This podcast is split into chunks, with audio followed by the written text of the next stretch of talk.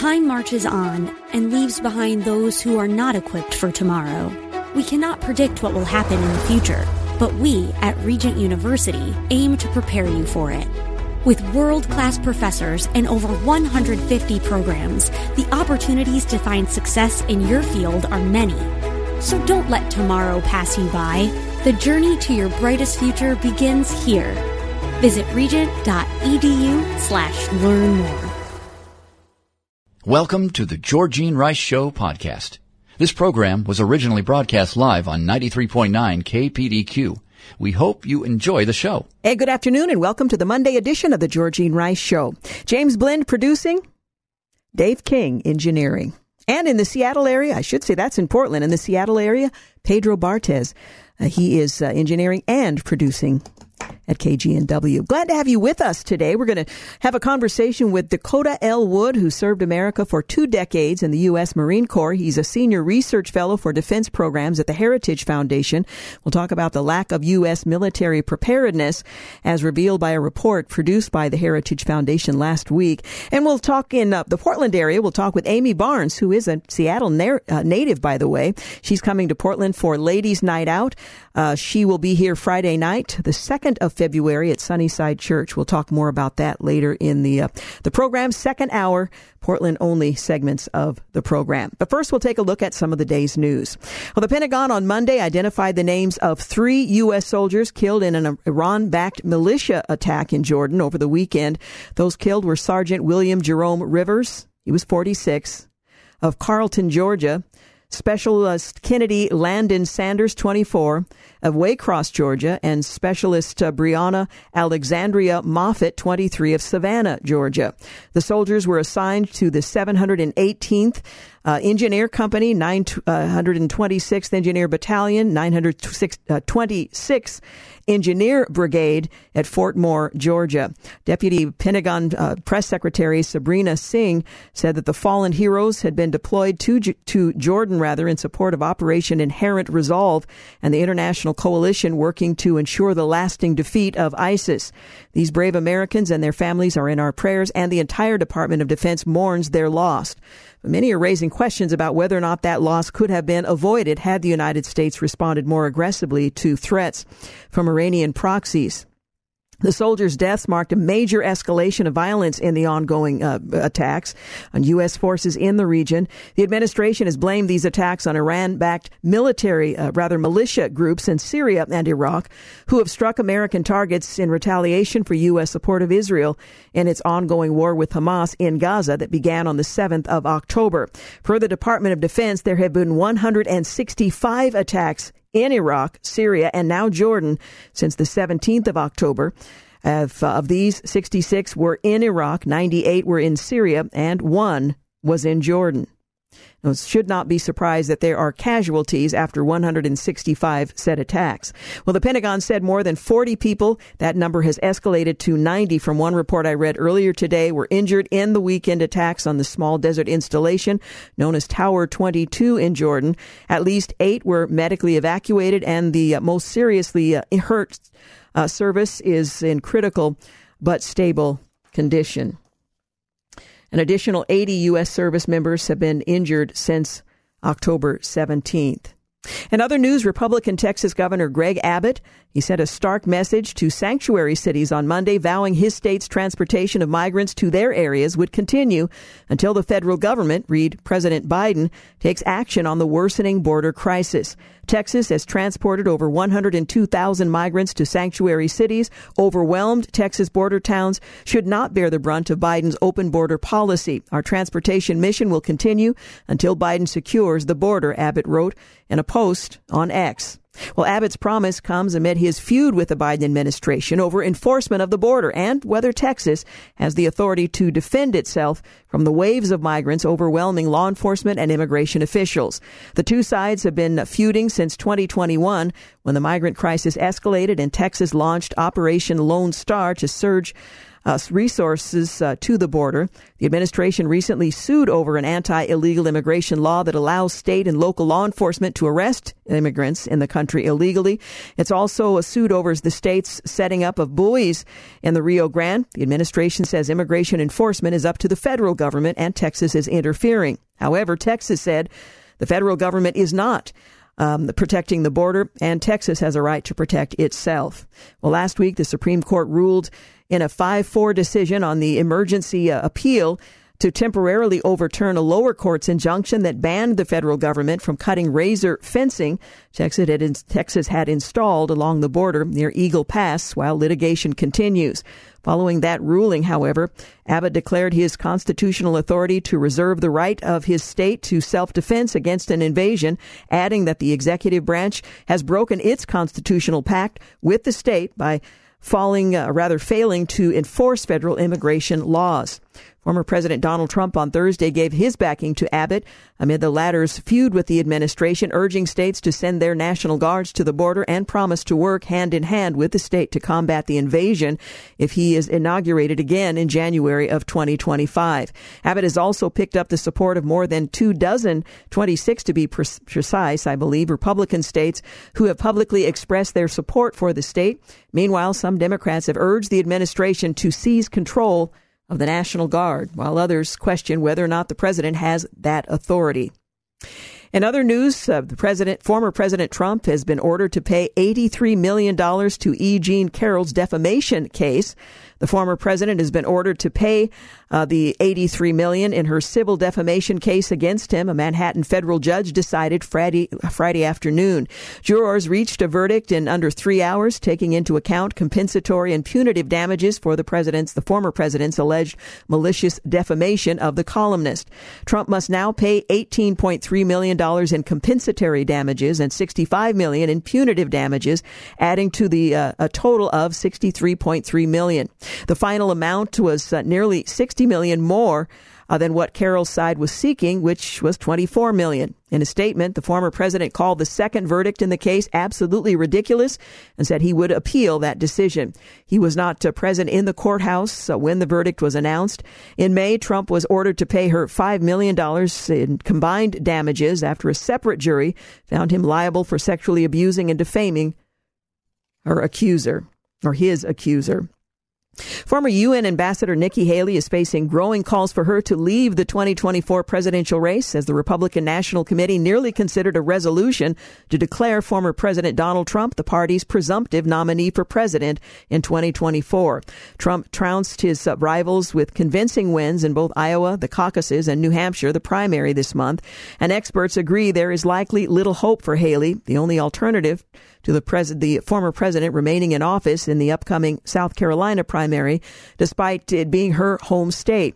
During an appearance on Fox News immediately following the New Hampshire victory on Tuesday, the former presidential candidate Vivek Ramaswamy, he was the first to publicly state it was time for Haley to make her exit.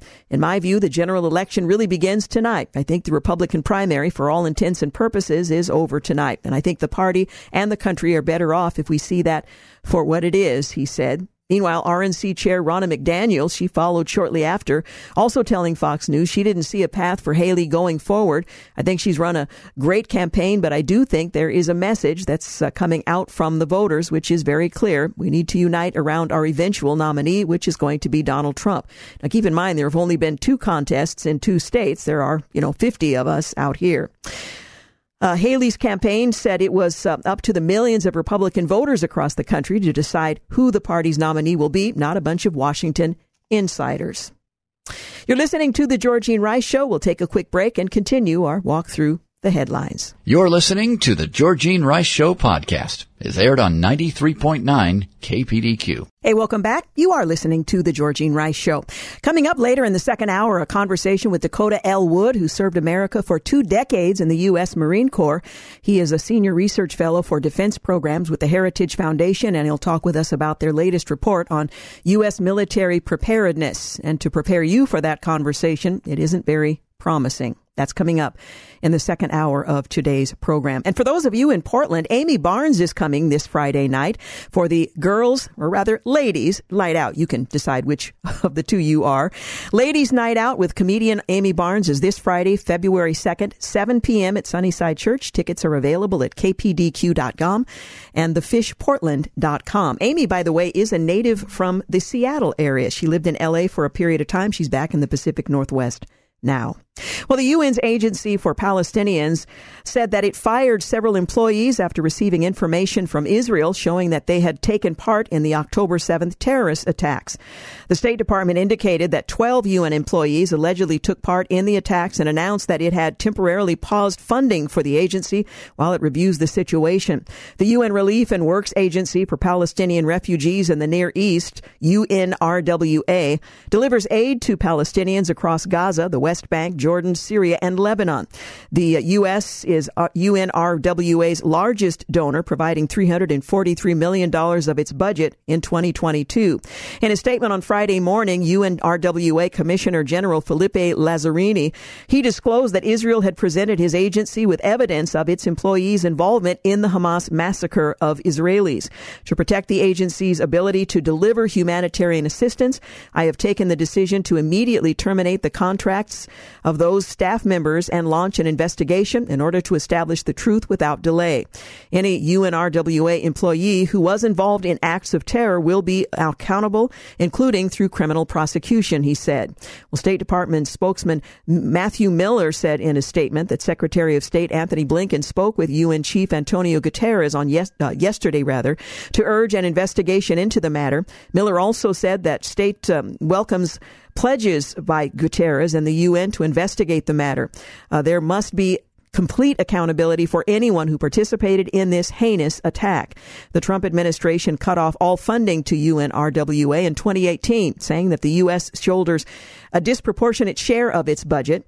Blinken resumed funding of UNRWA 3 years later, pledging that the U.S. would seek reforms to the organization. Apparently that fell short.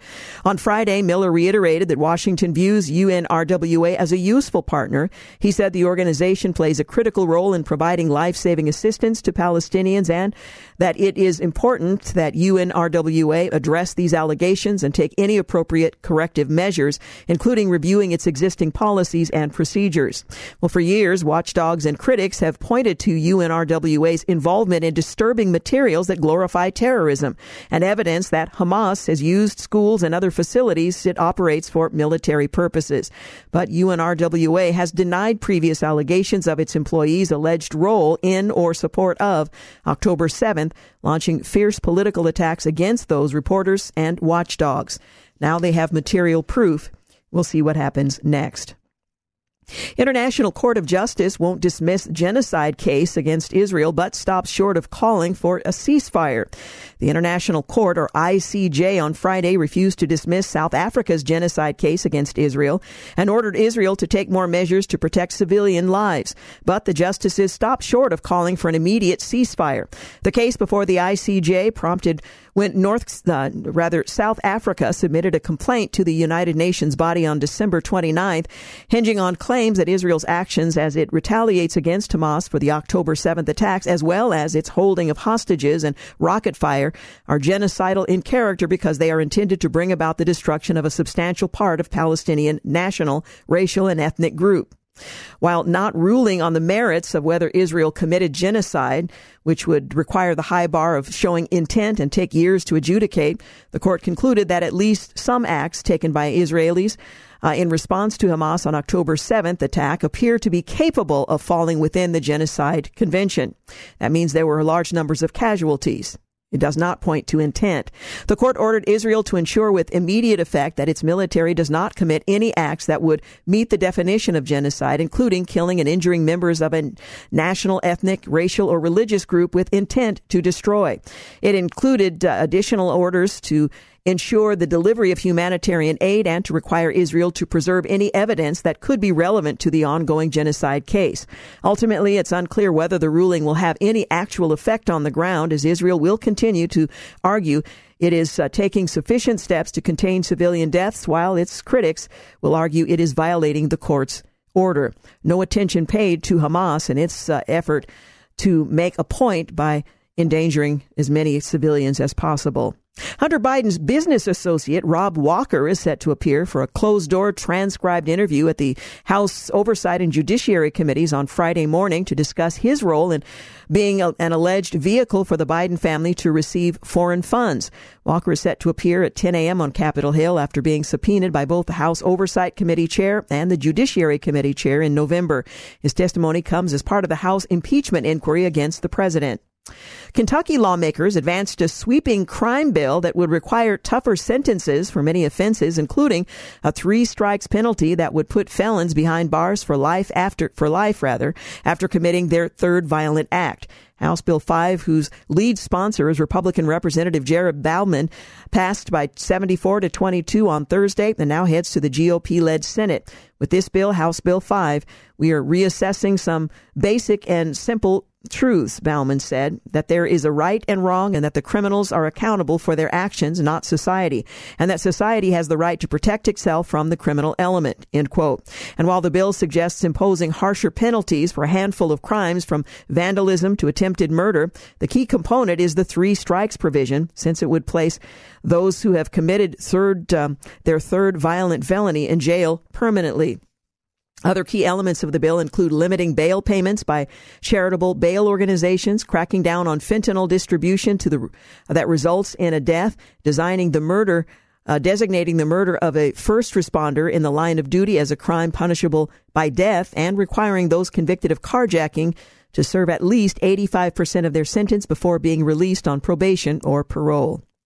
The White House is halting the permitting process for several proposed liquefied natural gas export terminals, projects, over their potential impacts on climate change, an unprecedented move environmentalists have demanded in recent months.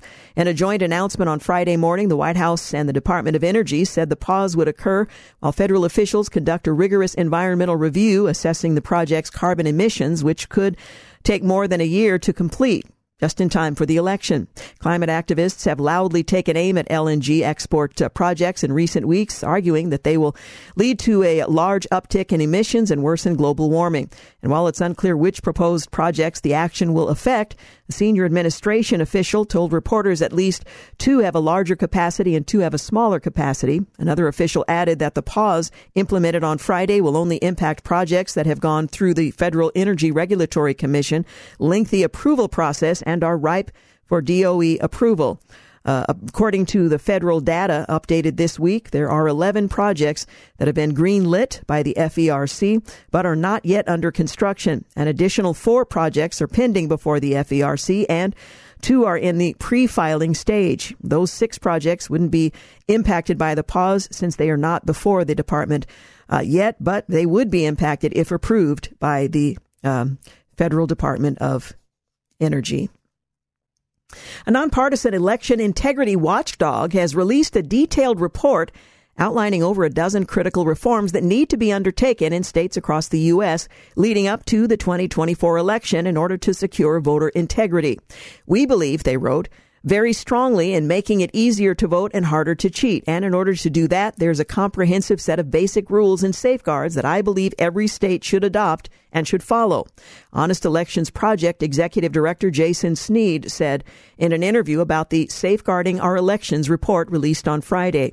We built everything in this report out over the last few years, talking with experts, working with states, seeing that what works and what doesn't work, just as importantly, and then trying to bring it all together into a single, consolidated, concise piece of literature that you can drop this on the desk of a lawmaker and they can go out and they can get these reforms passed and make their elections work better for voters.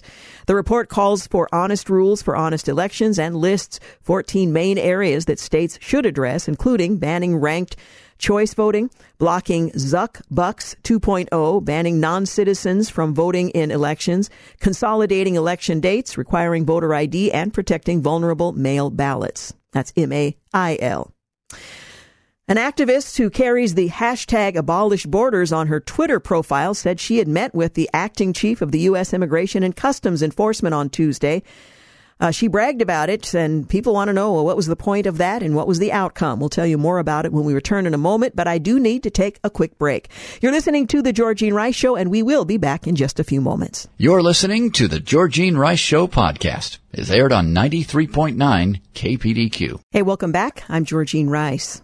Well, an activist who carries the hashtag Abolish Borders on her Twitter profile said she had met with the acting chief of the U.S. Immigration and Customs Enforcement on Tuesday, saying, "Yesterday I met with ICE's new chief of staff, Michael Lumpkin, to make clear our demands for a world without ICE detention and a future where all people are able to live freely with the support of their community and loved ones, not behind bars as they navigate their immigration cases." That's what she wrote. The advocacy director of Detention Watch Network. Well, according to its website, Detention Watch Network describes itself as a national coalition building power through collective advocacy, grassroots organizing, and strategic communications to abolish immigration detention in the United States. In a Twitter thread, she called the Biden administration to shut down detention centers like Torrey, Wynn, and Adelanto that have exemplified an entirely irreparable and unnecessary detention system that must be abolished.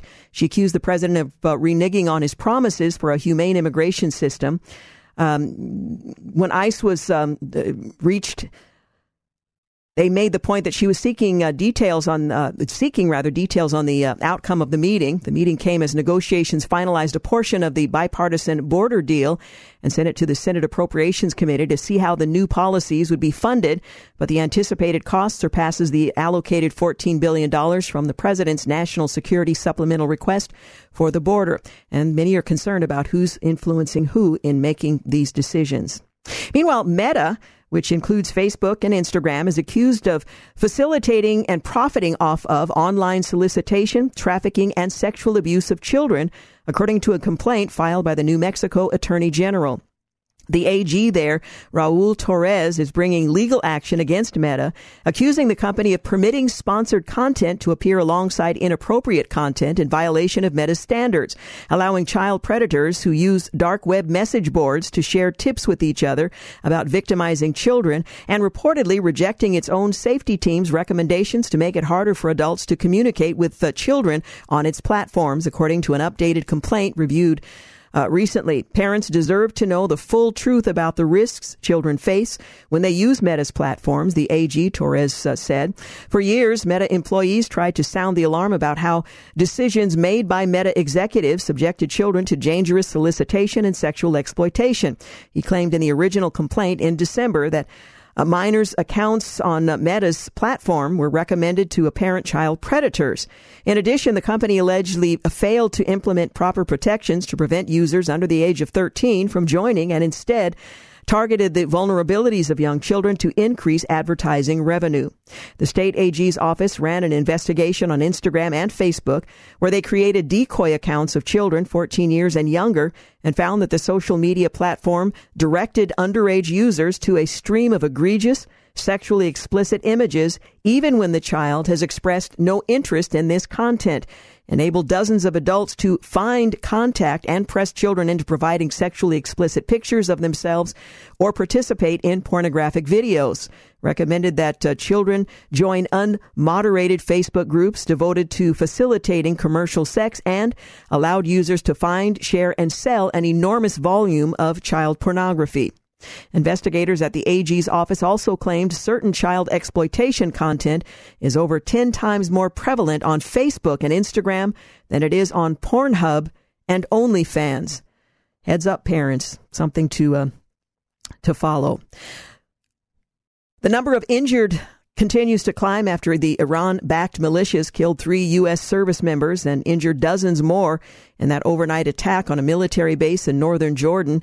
By late Sunday, the number of injured had climbed to 34 service members. This included at least 8 personnel whose injuries warranted an evacuation from Jordan to higher-level care, though they were believed to be in stable condition. House Republicans plan to hear testimony from several additional witnesses who did business with Hunter Biden this week as part of the ongoing impeachment inquiry against President Biden.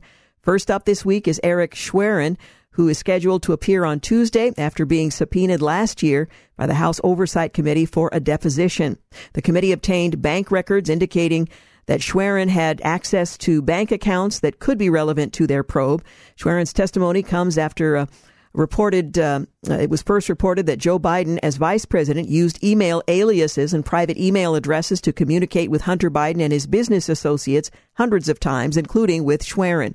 The communications came between 2010 and 2019, with the majority of email traffic taking place while Biden was serving as vice president.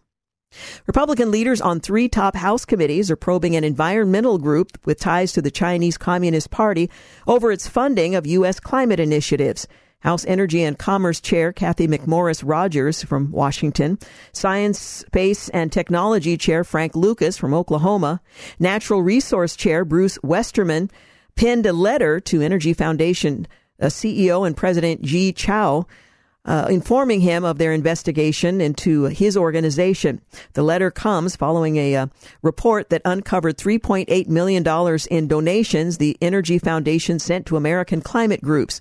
China could greatly improve its economic and geopolitical position should renewable energy resource use and electrification increase in the United States.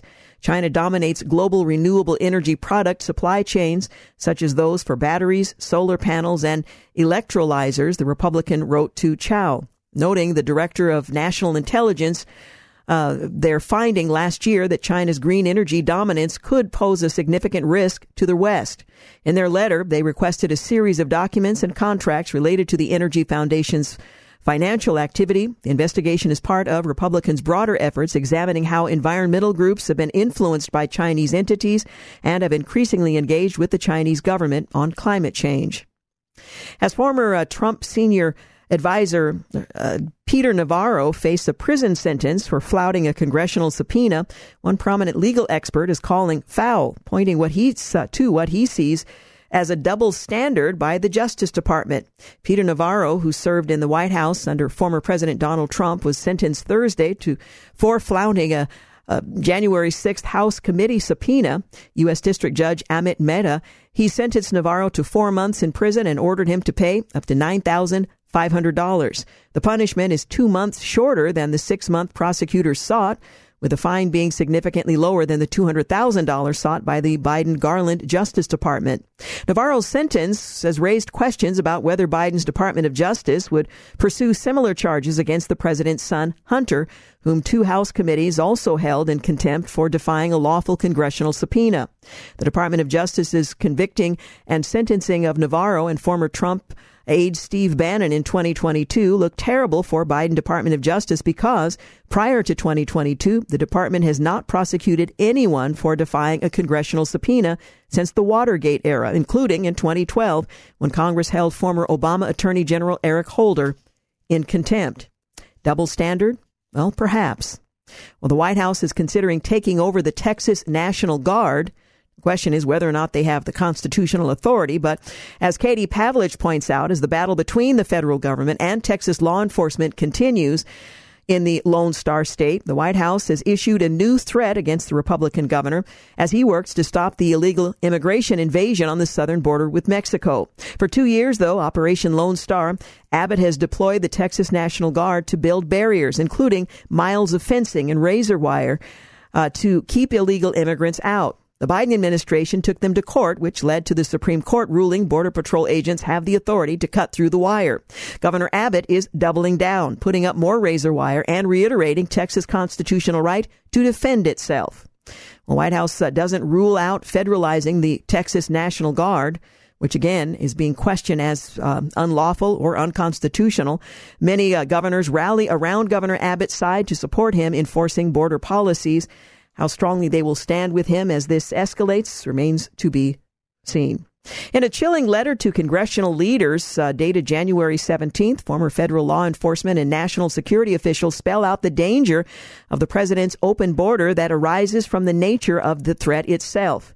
Senator Ron Johnson said this sobering letter from former FBI, Homeland Security, and other law enforcement officials describes the chilling reality of why POTUS, the President of the United States, open border is a clear and present danger to America.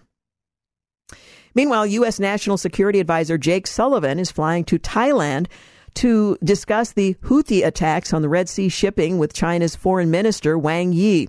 U.S. officials said Biden administration officials have said since the Gaza war started that they have asked Beijing to convey messages to Iran about avoiding a broader conflict. Those officials have said that Beijing is doing so, but they don't know the exact substance of those conversations with Tehran. The U.S. says Iran supplies the Houthis with weapons, funding, and other support. The Financial Times reports the U.S. and Chinese officials last year restarted high-level engagements that were aimed at easing tensions after differences over issues including Taiwan's status and the suspected Chinese spy balloon that floated over the U.S. sent relations to their lowest ebb since the countries established diplomatic ties in 1979. And a restaurant called October 7th opened up in Jordan. What if a restaurant called 9/11 opens? This is clearly celebrating terrorism. The Times of Israel reports a new restaurant in Jordan is named October 7, apparently celebrating Palestinian terror group Hamas's massacre of 1,200 people in a brutal rampage through southern Israel on that day. The shawarma joint has been joined in the opened in the southern Matzar district, south of the city of Karek, near the Jordanian side of the Dead Sea. Is it real? October 7th shawarma restaurant. Shall we talk about Jew hatred in the Arab world now? Perhaps, maybe. We're going to take a quick break, but you're listening to The Georgene Rice Show. We'll be back in a moment. You're listening to The Georgene Rice Show podcast. It's aired on 93.9 KPDQ. Hey, welcome back. Just a reminder, coming up in our second hour, a conversation with Dakota Wood. He served America for 2 decades in the U.S. Marine Corps. He's a senior research fellow for defense programs at the Heritage Foundation. We'll talk about their report on U.S. military preparedness. It is a rather sobering report, not very encouraging. We'll also hear from Amy Barnes if you're in the Portland area. She's coming to the Portland area on Friday night. That'll be in our Portland Only segment at 5:30 this afternoon.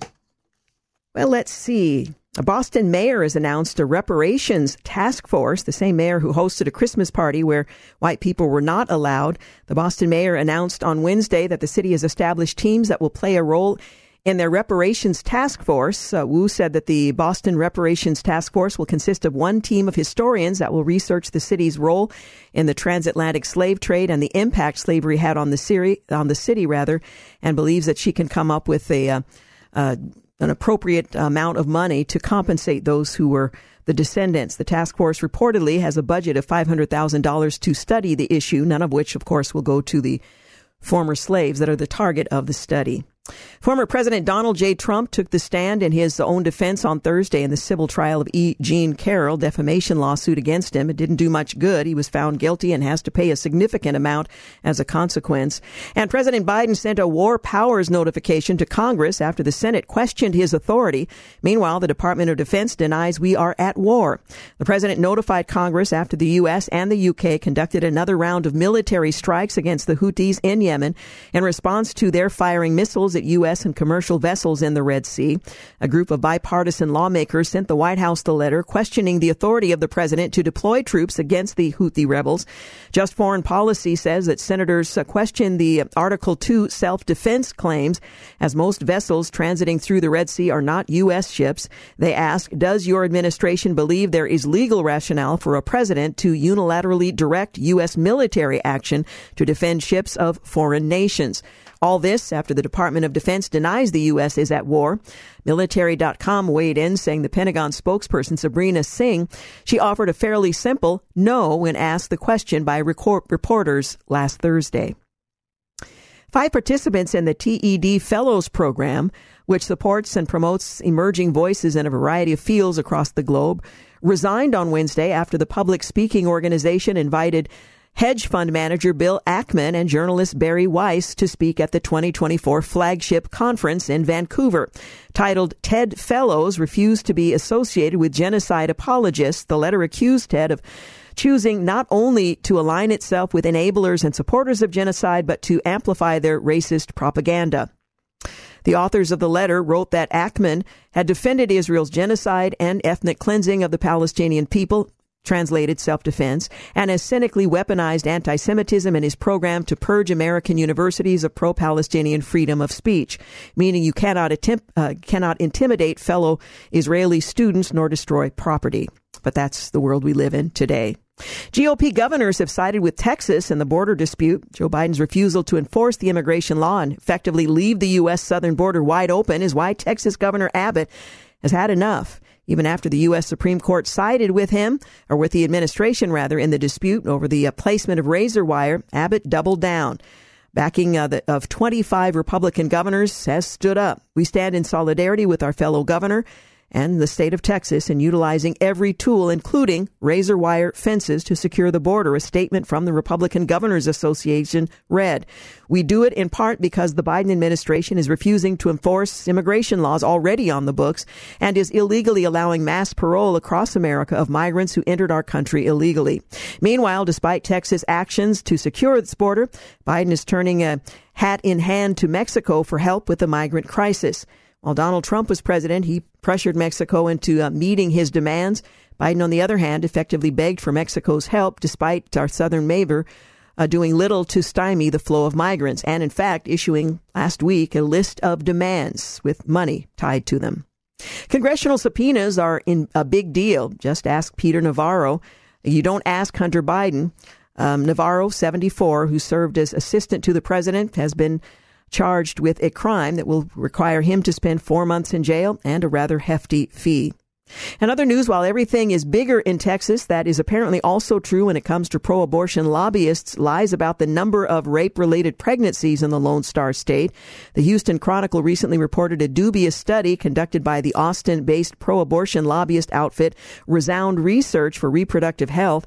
That study claimed that there have been an estimated 26,313 rape-related pregnancies in Texas since it outlawed abortions 16 months ago. That's an astronomical figure.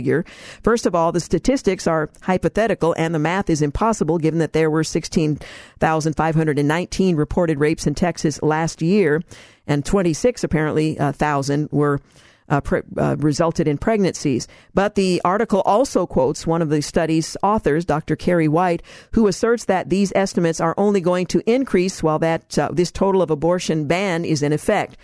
Why would the supposed number of rape-related pregnancies increase because of an abortion ban?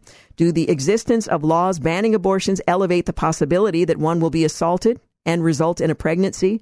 Well, the obvious answer is no. The study is a classic example of gaming the data to support a predetermined outcome. Rather than rely on actual available data and police reports, the researchers effectively created their own data that produced grossly inflated estimates. In other words, they juiced the numbers. Beware of studies bearing a particular outcome. Well, the Anti-Defamation League has a new target, and it apparently is conservatives. Time was when the Anti-Defamation League was a respectable organization largely focused on rooting out anti-Semitism all around the globe. That's no longer the case, though, as the ADL has lately been obsessed with defending the Rainbow Mafia and anyone who would question its efforts to advocate for the mutilation of gender-confused children. As was reported, the ADL is specifically pushing law enforcement to scrutinize viral dissenters against transgender ideology, such as the Daily Wire's Matt Walsh and the Manhattan Institute's Chris Rufo, adding the ADL has described content pushing back against transgender ideology as both dangerous and false, claiming that this content inspires real-world extremist activities, threats, and even violence. It's rich indeed and deeply depressing that the once proud ADL is now calling conservative efforts to protect children from undergoing permanent life-altering medical experiments extremist activists, but that's the word and the world we're living in. A good question, with the pandemic long past, at least in its most acute form, and the 2024 presidential election year upon us, will the COVID-era voting rules remain in place? Well, many recall that several states used the pandemic as an excuse to engage in emergency powers to impose favorable election rules that favored one party over the other, like bulk mail ballots, often going around state legislatures to do so. Now, these were only supposed to be temporary due to exceptional times, but predictably, Some lawmakers, Democrats, have sought to make these temporary election rules permanent.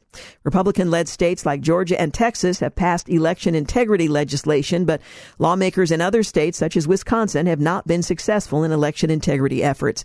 Now, with the abuses of 2020 seeking to secure election integrity in 2024 will be a big, perhaps a bigger issue. Well, have electric vehicles jumped the shark? Well, these are difficult days for Joe Biden and his fellow green dreamers, and perhaps nowhere is this better felt more acutely than where electric vehicles are concerned.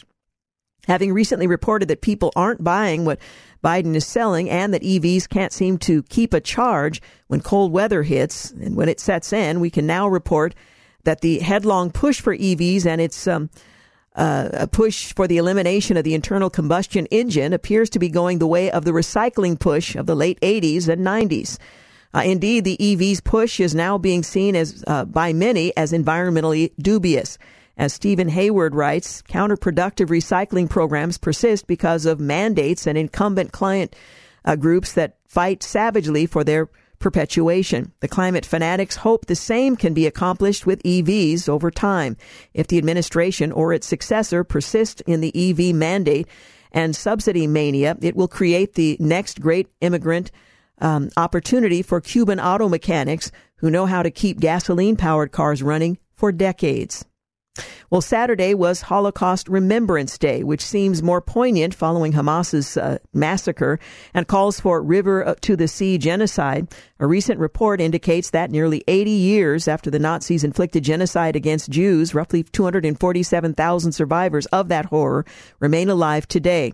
Almost half of these Holocaust survivors live in Israel, with another 18% living in Western Europe, 16% in the U.S., and 12% in Eastern Europe. The vast majority of these Jews are child survivors born in 1928, and their numbers are quickly dwindling with their median age of 86.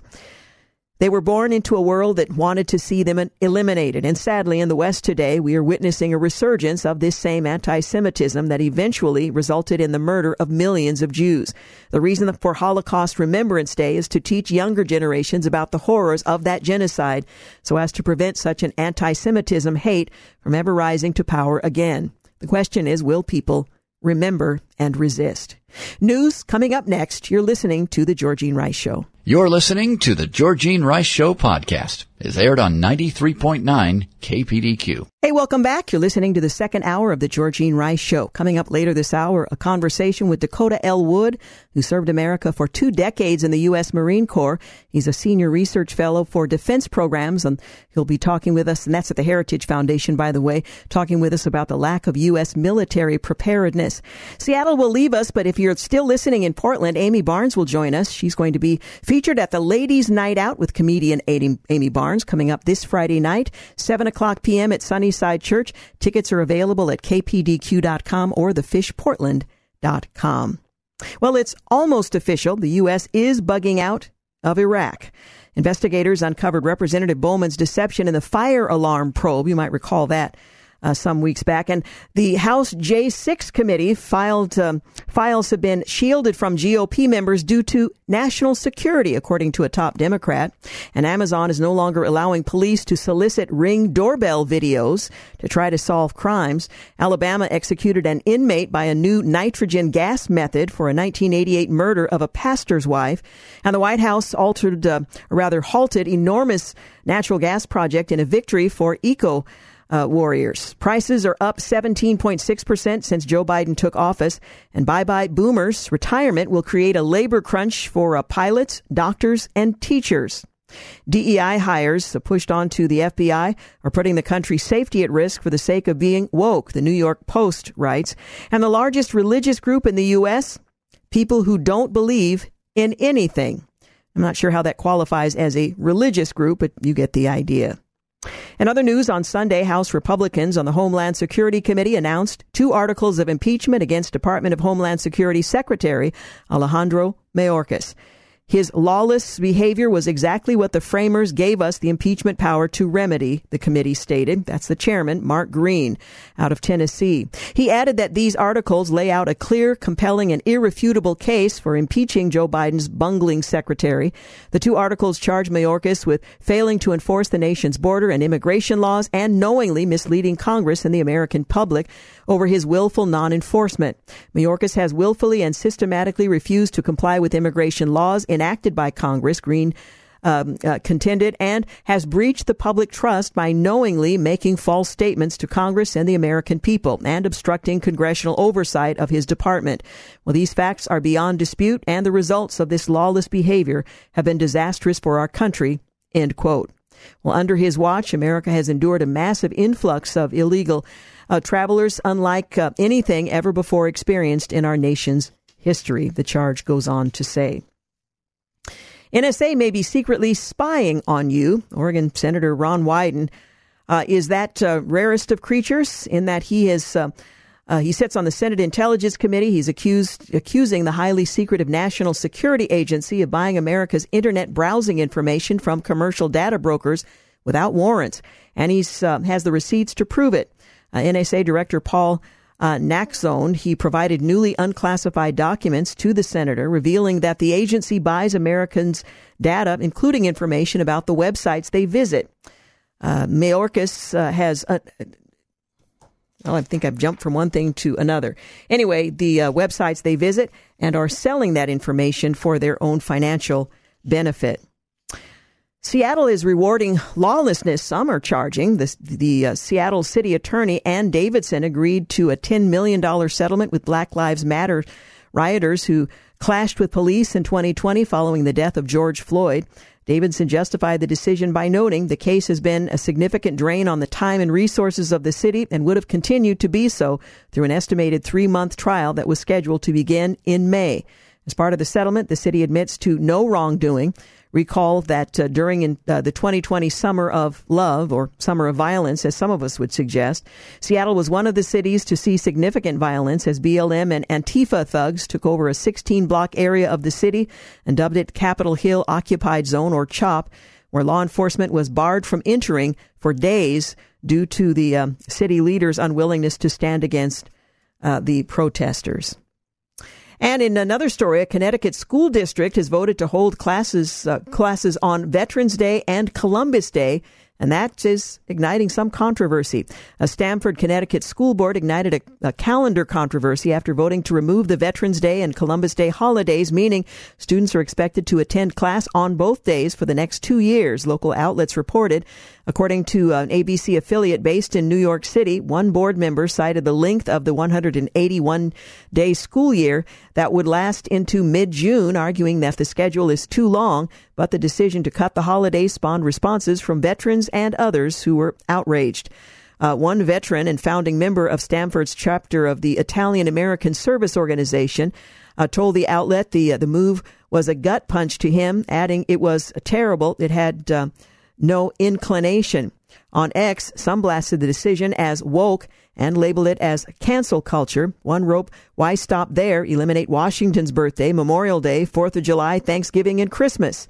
Another labeled the decision unconscionable. The board's 5-3 vote took place last Tuesday with the president absent. Whether or not it will stand remains to be seen. We're going to take a break, but when we return, we'll talk with Dakota L. Wood with the Heritage Foundation. He is a senior research fellow for defense programs. We'll talk about whether or not the U.S. military is prepared for future potential conflicts. And the potential is great. Our preparedness, well, not so much. We'll be back. You're listening to the Georgene Rice Show podcast. It's aired on 93.9 KPDQ. Hey, welcome back. You're listening to the Georgene Rice Show. Well, the U.S. military is at risk of being unable to defend America's national interests against foes such as China, Russia, Iran. Well, so concludes the Heritage Foundation's new index of U.S. military strength, and it is sobering. The report says this is the inevitable result of years of prolonged deployments, underfunding, poorly defined priorities, wildly shifting security policies, exceedingly poor discipline and program execution, and a profound lack of seriousness across the national security establishment, even as threats to U.S. interests have surged. Well, the report is titled Decade of Decline, the Need to Restore America's Military Power. It's the 10th edition of the Index of U.S. Military Strength Heritage has produced. Well, here to talk with us about that is Dakota L. Wood, who served America for 2 decades in the U.S. Marine Corps. He's a senior research fellow for defense programs and he joins us to talk about the lack of military preparedness.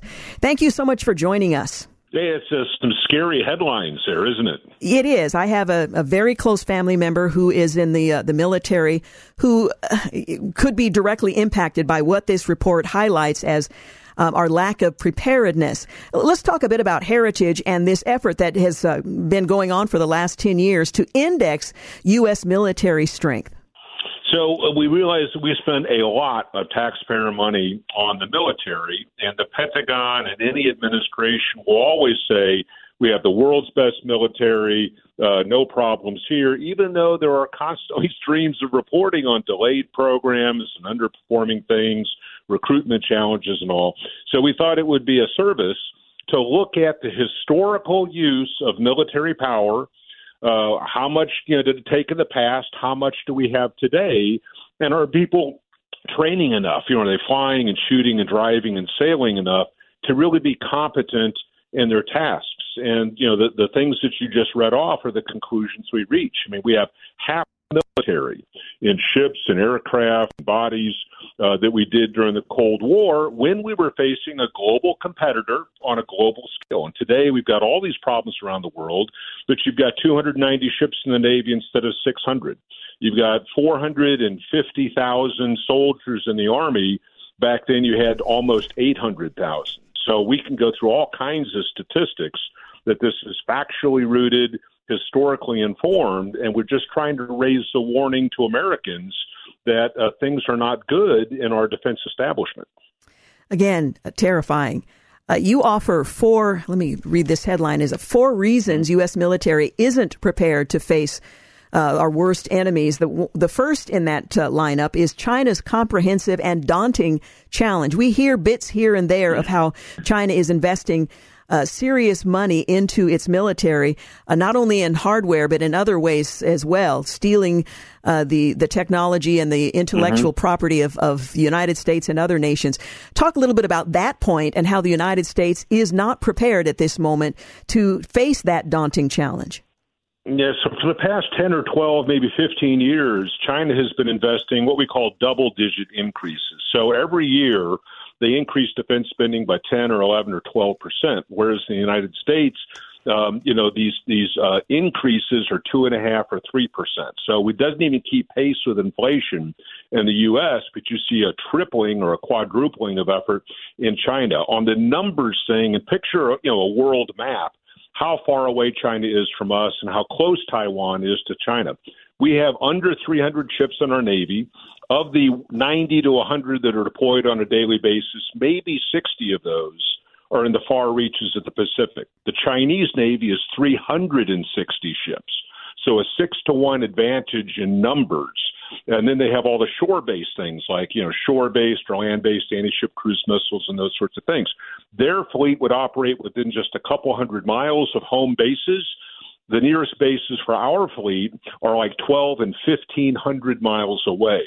So when we look at capacity and we look at the modernization occurring in the Chinese military establishment with aircraft carriers, ballistic missile submarines, latest generation aircraft, they have substantial competitive advantages in this space, and it just shows how far ours has shrunk in size and aged. The average age of an Air Force fighter is 30 years old. It's older than the pilots flying the airplane. So the numbers just aren't playing well in America's favor. Another reason that we are unprepared is Russia.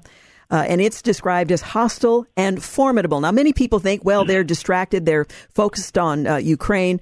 Mm-hmm. What did the report that tell us about Russia and whether or not it poses a threat or exposes our unpreparedness? When you lose battles, that's the firmest but harshest way to learn lessons. And so it's stumbling in its invasion of Ukraine in that first year. They really figured out what it was that they did wrong, and they've gotten better. So the forces that have survived to this point are now battle-hardened and very experienced in combat. We don't have that same experience in the United States. And the last big war was in Iraq, and we pulled out all of our forces 12 or 13 years ago there in 2011. So Russia is producing today on a wartime economy more tanks and more missiles than they were before they invaded Ukraine 2 years ago. They keep getting replenished from countries like China and North Korea. They get all these drones, you know, these unmanned air systems from Iran, which is establishing its own factory inside of China. So rather than thinking about Russia continuing to lose, they still control a fifth of Ukraine. Ukraine is running out of people and materials, you know, and munitions, and Russia is doubling its efforts. It's going to mobilize another 400 to 500,000 troops this coming spring for a renewed offensive in Ukraine. Folks like Poland and Lithuania, Finland and Sweden are very concerned about this much more muscular Russia and the threat that it poses to Europe. Another of the points made in the report is assessing where military branches stand. Are those who are in the military being trained appropriately? Where do the branches stand? And the assessment apparently is that they are weak. They are. Yeah, Navy ships, it's not uncommon for a Navy crew or a ship to be 15% undermanned.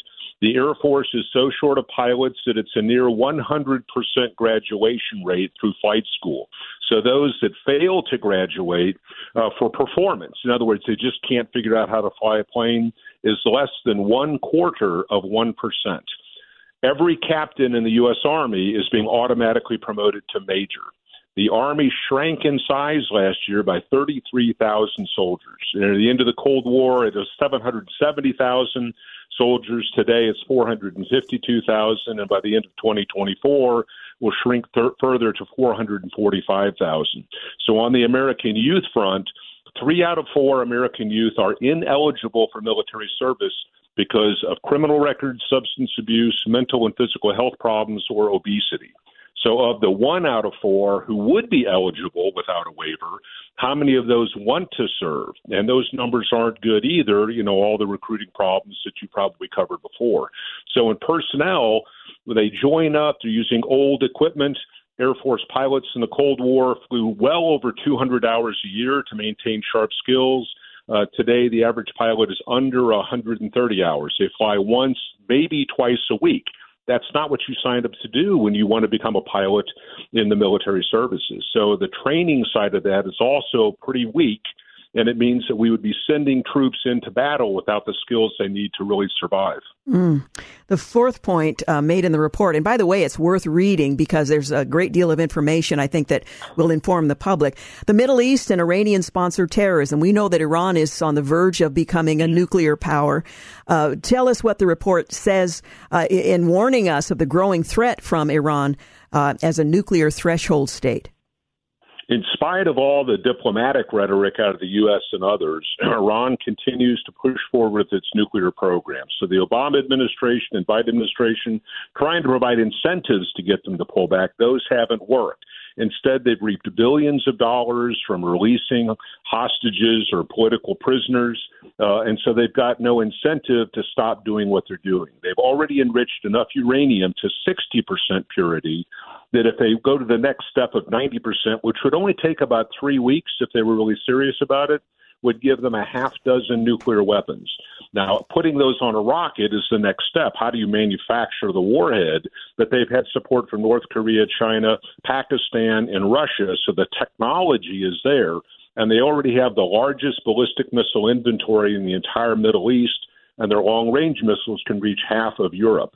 So this is a very militarized society. They have their agenda to be the dominant Islamic power in the Middle East. And certainly we've seen what they've done to support groups like Hamas, various Iranian-backed militias in Syria, Hezbollah, and a lot of fighters in Western Iraq. It's just a really dangerous situation that's been allowed to evolve, but it's the reality we have to deal with today. Are you hopeful that the United States will once again take seriously, given the situation we find ourselves in, and despite the fact that we seem to be reluctant to respond appropriately to threats that currently exist, are you optimistic that at some point following the presidential election, perhaps, we will take a sober look at and respond appropriately in terms of preparing our military for what may at some point in the future be necessary? Well, I think you used some key words there. You know, take seriously, be sober-minded about this, and really be realistic with the American public. So you can't say that everything is hunky-dory when the reality is it's not the case. You're giving people a false sense of security. We're not spending what we did during the Cold War. I know $850 billion is a huge number, but relative to how much things cost today, to outfit a soldier today compared to Vietnam is 16 times more than it was back then, accounting for inflation-adjusted dollars, right? Ships are 5 times more expensive. So when you only increase your defense spending by 3 or 4%, but the thing you're trying to buy is 500% more expensive, you can see how you're actually going down a declining path.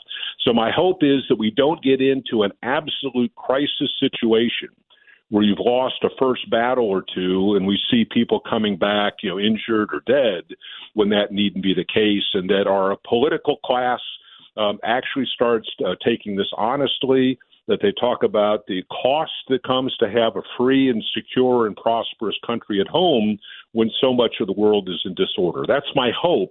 I just hope we can get to that point where we have that conversation on a national scale. Yeah, well, it starts when the American people recognize the need and then communicate with said political class. Dakota Wood, thank you so much for joining us. Appreciate it. My pleasure. Thank you. You're listening to The Georgene Rice Show. If you're listening from Seattle, have a great night. Hope to see you again here tomorrow. For the Portland, Amy Barnes up next. She's going to be the speaker at the Ladies' Night Out coming up this Friday night. You're listening to The Georgene Rice Show podcast. It's aired on 93.9 KPDQ. Hey, good afternoon and welcome back. You're listening to the Portland-only segment of The Georgene Rice Show. Now, I got a joke for you. There's an engineer who decides she wants to tell jokes. Yeah, I know. It's hard to get. Well, engineer-turned-comedian Amy Barnes started her stand-up career in Seattle.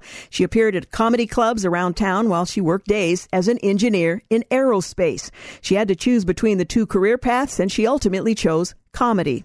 Well, she moved to Los Angeles. She started working as a comedy writer, writing for dozens of comedians and actors, many of whom their names you'd recognize. She's appeared on Comedy Central and National Lampoon Network. She now is a nationally touring act with over 60 dates a year. She appears to capacity crowds in theaters, churches, conference events, and she's funny. She's been married since 2002 to comedian and writer Jerry Minor, and she now resides in the Pacific Northwest with their 2 kids. She joins us today to talk about Ladies' Night Out with comedian Amy Barnes coming up this Friday night. Hey, thank you so much for joining us, Amy. Hi, Georgene. Thanks for having me. Well, we are delighted that you're coming back to the Portland area to just give us what we need most, and that's a good belly laugh. You're coming to Ladies' Night Out, as I mentioned. That's coming up this Friday at Sunnyside Church. Now, it might be surprising to some of our listeners to learn that you started out as an engineer, which seems to be the opposite of a comedian. Tell us a little bit about your journey.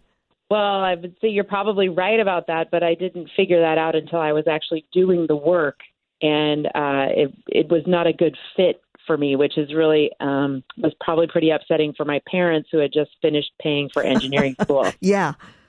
But I was doing both at the same time. I went to the University of Washington. I'm a Husky, and got out of college, started working as an engineer up in Seattle in aerospace, and was doing comedy kind of as a hobby on the side.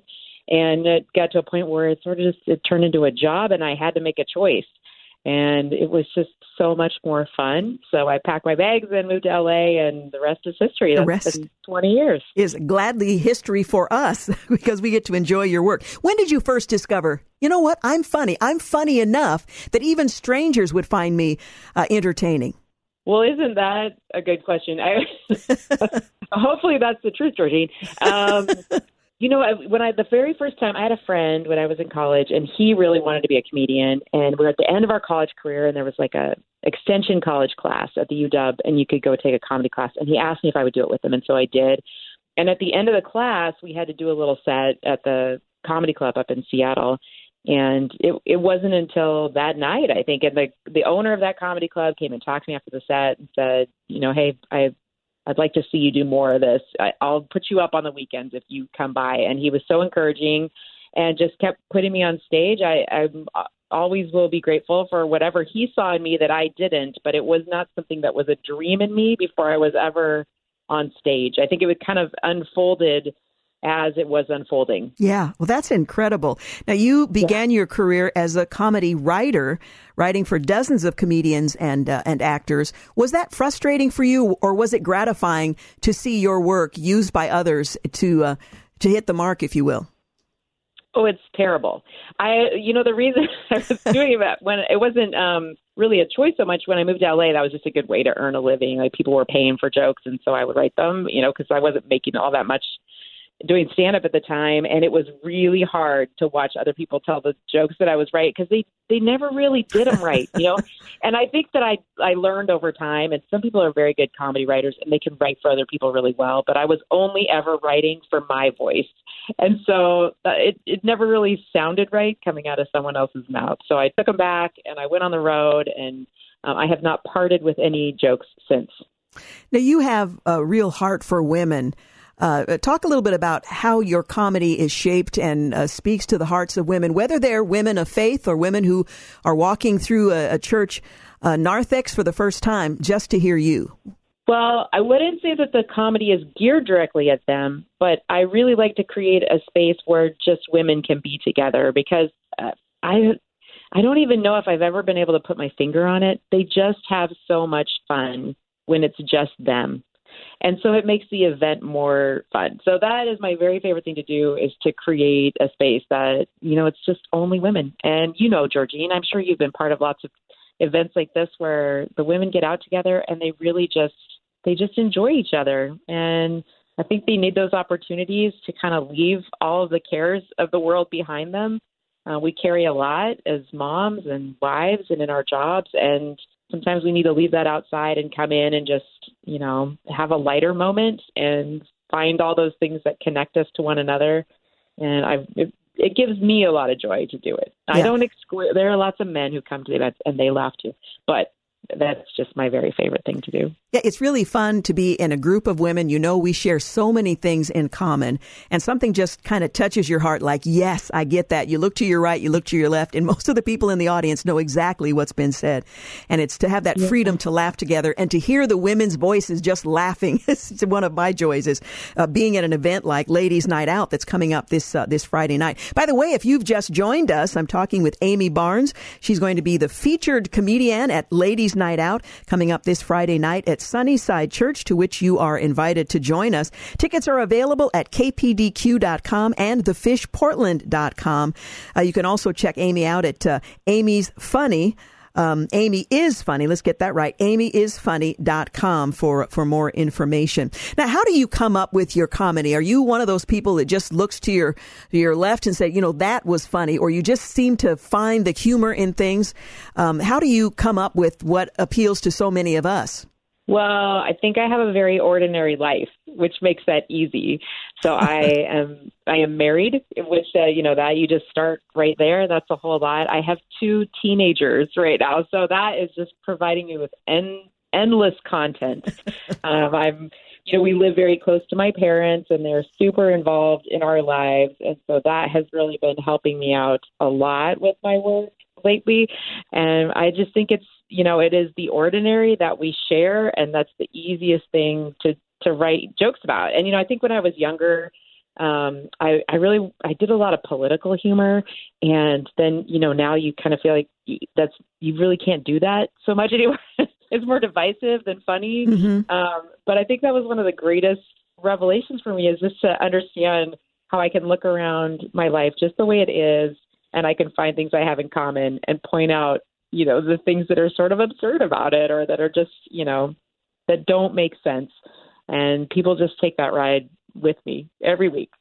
Well, you had me at, you have 2 kids and they're teenagers. That kind of answers that question. You have teenagers?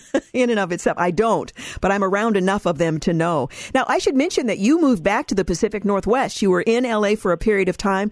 You're now back in the Pacific Northwest, and you have 60 dates a year where you're traveling with your comedy. How does that work with family life and just keeping things fresh and funny?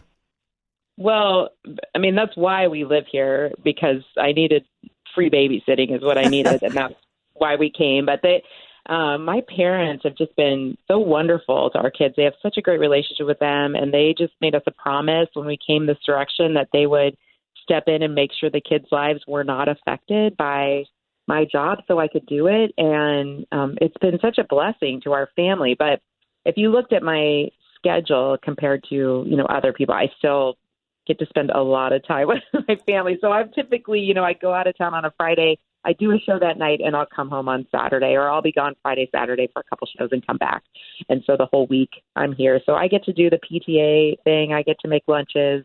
I'm at the swim meets. I'm at the dance recitals. I don't really miss a lot of things here, and I'm so grateful for that. Yeah, that's great. Now, for some of our listeners, their Ladies' Night Out this Friday night at Sunnyside Church is going to be their first exposure to Amy Barnes. What can they expect? Well, I promise they will laugh. I can make them that promise. We'll do a lot of jokes. We will do some music. I do a lot of songs in my act, which people seem to really like. I started doing that back when I was a really young comedian because I didn't have a lot of material and I needed to fill time. And I knew this guy who would come and tell jokes. And if they didn't work, he'd come back the next night and he'd sing the same jokes because people have to clap. They have to applaud when you finish if you do a song. And I thought, that's genius. And so that, you know, that was many years ago, and I just kept going. So, well, there'll be some music. There'll be some jokes. Hopefully there'll be some crowd interaction. And the greatest thing about live comedy, if you haven't been to a live comedy show in a long time, is that something will happen there that will never happen again. It will be the only time that you could experience that with those people in that room. It is not something that can be replicated. So that is the best thing about making the choice to come out to live comedy as opposed to just watching it on your YouTube, Netflix, right? Yeah, and to be surrounded by other people who are laughing at the same things. Well, again, we're talking about Amy Barnes. She's going to be at Sunnyside Church this Friday night, 7 o'clock p.m. If you haven't gotten your tickets yet, you can go to kpdq.com or thefishportland.com. You can check Amy out at amyisfunny.com because Amy is funny, and I hope you'll join us. Amy, thanks so much for talking with us today, and we look forward to seeing you on Friday. Thanks, Georgene. We'll see you there. Thank you. Bye-bye. Bye. Again, Amy Barnes. You're listening to The Georgene Rice Show. Quick break. We'll be back to wrap things up. You're listening to The Georgene Rice Show podcast. It's aired on 93.9 KPDQ. Hey, welcome back. You're listening to the final segment of The Georgene Rice Show. Well, NSA may be secretly spying on you. Oregon Senator Ron Wyden is the rarest of creatures, a Democrat who actually cares about the surveillance state run amok. He sits on the Senate Intelligence Committee. He's accusing the highly secretive National Security Agency of buying Americans' internet browsing information from commercial data brokers without warrants. And he has the receipts to prove it. NSA Director Paul Nakesone, he provided newly unclassified documents to Wyden, revealing that the agency buys America's data, including information about the websites they visit and the apps they use. Well, the letter is dated December 11th, but was only made public on Thursday of last week. The U.S. government should not be funding and legitimizing a shady industry whose flagrant violations of Americans' privacy are not just unethical, but illegal, Wyden said in a letter to the director of the National Intelligence, Arvil Haines, on Thursday. Well, such records can identify Americans who are seeking help from a suicide hotline or a hotline for survivors of sexual assault or domestic abuse, end quote. Well, the United Nations Secretary General is begging countries to continue to fund its relief agency in Gaza, even as it became known that employees of that organization appear to have taken part in the murderous October 7th terrorist attacks on Israel. Antonio Guterres claimed that the tens of thousands of men and women who work for the United Nations Relief and Works Agency for Palestine refugees in the Near East should not be penalized for the actions of a few pesky terrorists among them. Doesn't sound terribly persuasive. Israel has reportedly provided the Biden administration with a dossier that outlines this participation. Apparently, one UNRWA staff member kidnapped an Israeli woman. One staff member took part in the raid on an Israeli kibbutz, and another doled out ammo to Hamas fighters. In all, 12 UN employees were involved in the October 7th attacks directly, and 10% of its Gaza staff has ties to Islamist militant groups. So far, a dozen of the nations that fund UNRWA have suspended their funding. The U.S., Australia, Austria, Canada, Estonia, Finland, France, Germany, Iceland, Italy, Japan, the Netherlands, Switzerland, and the U.K.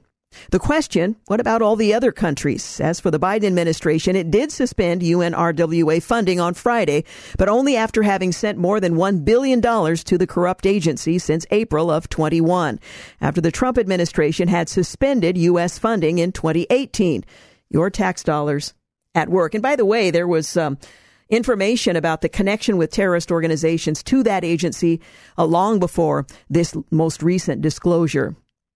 Well, is Ohio really paying kids to attend class? Well, it sounds like a bad joke, but it isn't. A bipartisan piece of legislation in Ohio will begin paying students as young as 5 merely for attending school in their own interest. Well, as the New York Post reports, under a pilot program, the state would make biweekly $25 cash transfers to select kindergarten and ninth grade students just for showing up to class 9 out of 10 days in the 2-week span. The measure is meant to fight what lawmakers deem rampant absenteeism, a problem that went from bad to worse during the COVID pandemic. We went from 15% pre-pandemic to over 31% in this most recent school year, said State Representative Danny Isaacson of Cincinnati. That's almost a third of our ninth graders that spent their first year of high school missing more than 10% of their school days. This is the number one issue we're facing in education. Running the numbers, the program would pay students with a 90% attendance rate, $150 at the end of each quarter and $700 at year's end. Nice work if you can get it. Not everyone is a fan, though, as Sylvania Republican Josh Williamson sardonically asks, are we going to get to the point where we are paying rapists not to rape? And by the way, there has been a similar program for criminals to pay them not to commit crimes. Why do the Chinese communists still control 150,000 acres of U.S. farmland? Well, 18 months ago, there was attention drawn to the appetite the Chinese Communist Party clearly has for American farmland, and we can understand why. China is home to 1.3 billion people, or 20% of the world's population. Number 2, by the way, eclipsed by India just recently. And yet it accounts for just 10% of the world's farmland. Well, or farmable land, I should say. But it's not just food that the Chinese communists are interested in. They're also interested in spying, as CNN of all news organs, reported in July of 2022, since at least 2017, federal officials have investigated Chinese land purchases near critical infrastructure, shut down a high-profile regional consulate believed by the U.S. government to be a hotbed of Chinese spies, and stonewalled what they saw as clear efforts to plant listening devices near sensitive military and government facilities. And now we learn that all the American-sounding Smithfield Foods in the vehicle is the vehicle through which the Chinese communists are operating concern over what the growing amount of U.S. farmland owned by Chinese companies could mean for national security is rising. But what has garnered less attention is the fact that the vast majority, over 80%, of U.S. farmland owned by Chinese corporations or investors is owned by Smithfield Foods. Located in Smithfield, Virginia, Smithfield was purchased by the Hong Kong-based WH Group for $4.7 billion in 2013. At the time, it was dubbed the biggest Chinese takeover of a U.S. corporation, one of the U.S.'s biggest producers of industrial meat. Well, Bud Light's Super Bowl Hail Mary, in the hopes of winning back consumers who abandoned the former number one selling beer in America over its marketing decision to promote a transgender activist, Bud Light is shelling out $14 million for a 60-second commercial spot during Super Bowl, whatever the number is, in 2 weeks, featuring the tagline, easy to drink, easy to enjoy. Bud Light's parent company, Anheuser-Busch, states the brand is back with a humorous spot, introducing a new character to the Bud Light universe, and some familiar faces from the platforms the brand has been passionate about for years. New and old characters. Well, they didn't like, or at least the public didn't like, the last character you chose to promote. Well, will this effort win back the millions who have boycotted the brand? Time will tell, though Bud Light has never genuinely apologized to consumers who were clearly offended by its decision to push a transgender ideology. Until then, the once iconic brand may not fully win back consumers. We'll just have to wait and see. Well, 3 U.S. service members were killed, at least 34 injured. As I believe that number has been raised earlier today to 90. 90 servicemen injured in a drone attack in Jordan by radical Iran-backed military groups. DHS reports worst border numbers in history. FBI luminaries starkly warn Congress that U.S. is being invaded by at the border. Senate immigration deal would allow nearly 2 million illegal border crossings, documents showed. And Snopes reverses its fact check, claiming Joe Biden didn't wear his hard hat backwards, as if that really mattered. Georgia Senate approved an investigation of D.A. Willis amid accusations of unprofessional relationship. And the U.S. relies on China and Russia for its ammunition supply. Harkening back to my conversation earlier today with Dakota Wood on the lack of preparedness by the U.S. military. Law and Order is featuring a white woman who won't press charges against a black man who violated her because of her privilege. And after 12 years, Mark Steyn finally faces off against Michael Mann in a defamation suit. Americans say they pay too much in taxes and get little in return, according to a new poll. And climate activists, they threw soup at Mona Lisa in the Louvre. I'm not sure what that was supposed to prove, but there you have it. On this day in history, 1820, King George III dies at Windsor Castle at the age of 81. 1919, the ratification of the 18th Amendment to the Constitution that launches prohibition. It's certified by Acting Secretary of State Frank Polk. 1975, a bomb explodes inside the U.S. State Department in Washington, causing considerable damage but injuring no one. The radical group Weather Underground claims responsibility. 1979, President Jimmy Carter formally welcomes Chinese Vice Premier Deng Xiaoping to the White House following the establishment of diplomatic relations. 2002, in his first State of the Union address, President George W. Bush says terrorists are still threatening America, and he warns of an axis of evil consisting of North Korea, Iran, and Iraq. 2009, on this day of history, the Illinois Senate votes 59-0 to convict Governor Rod Blagojevich of abuse of power and throw him out of office nearly 2 months after his second term. After the second-term Democrats' arrest on charges of trying to sell Barack Obama's vacant Senate seat. And finally, on this day in history, 2018, FBI Deputy Director Andrew McCabe, a target of frequent criticism and accusations of bias from President Trump, abruptly steps down from his position ahead of his planned retirement in the spring. Well, we are out of time. Appreciate your listening. Hope you'll join us here again tomorrow. Good night. Thanks for listening to the Georgene Rice Show podcast. If you'd like more information on today's guests, please visit the show at kpdq.com and like us on Facebook. And join us live every weekday at 4 for more critical thinking for critical times on 93.9 KPDQ. Cable news, noisy, boring, out of touch. That's why Salem News Channel is different. We keep you in the know. Streaming 24/7 for free. Home to the greatest collection of conservative voices like Dennis Prager, Jay Sekulow, Mike Gallagher, and more. Salem News Channel is unfiltered and unapologetic. Watch anytime, on any screen at snc.tv and local now, channel 525.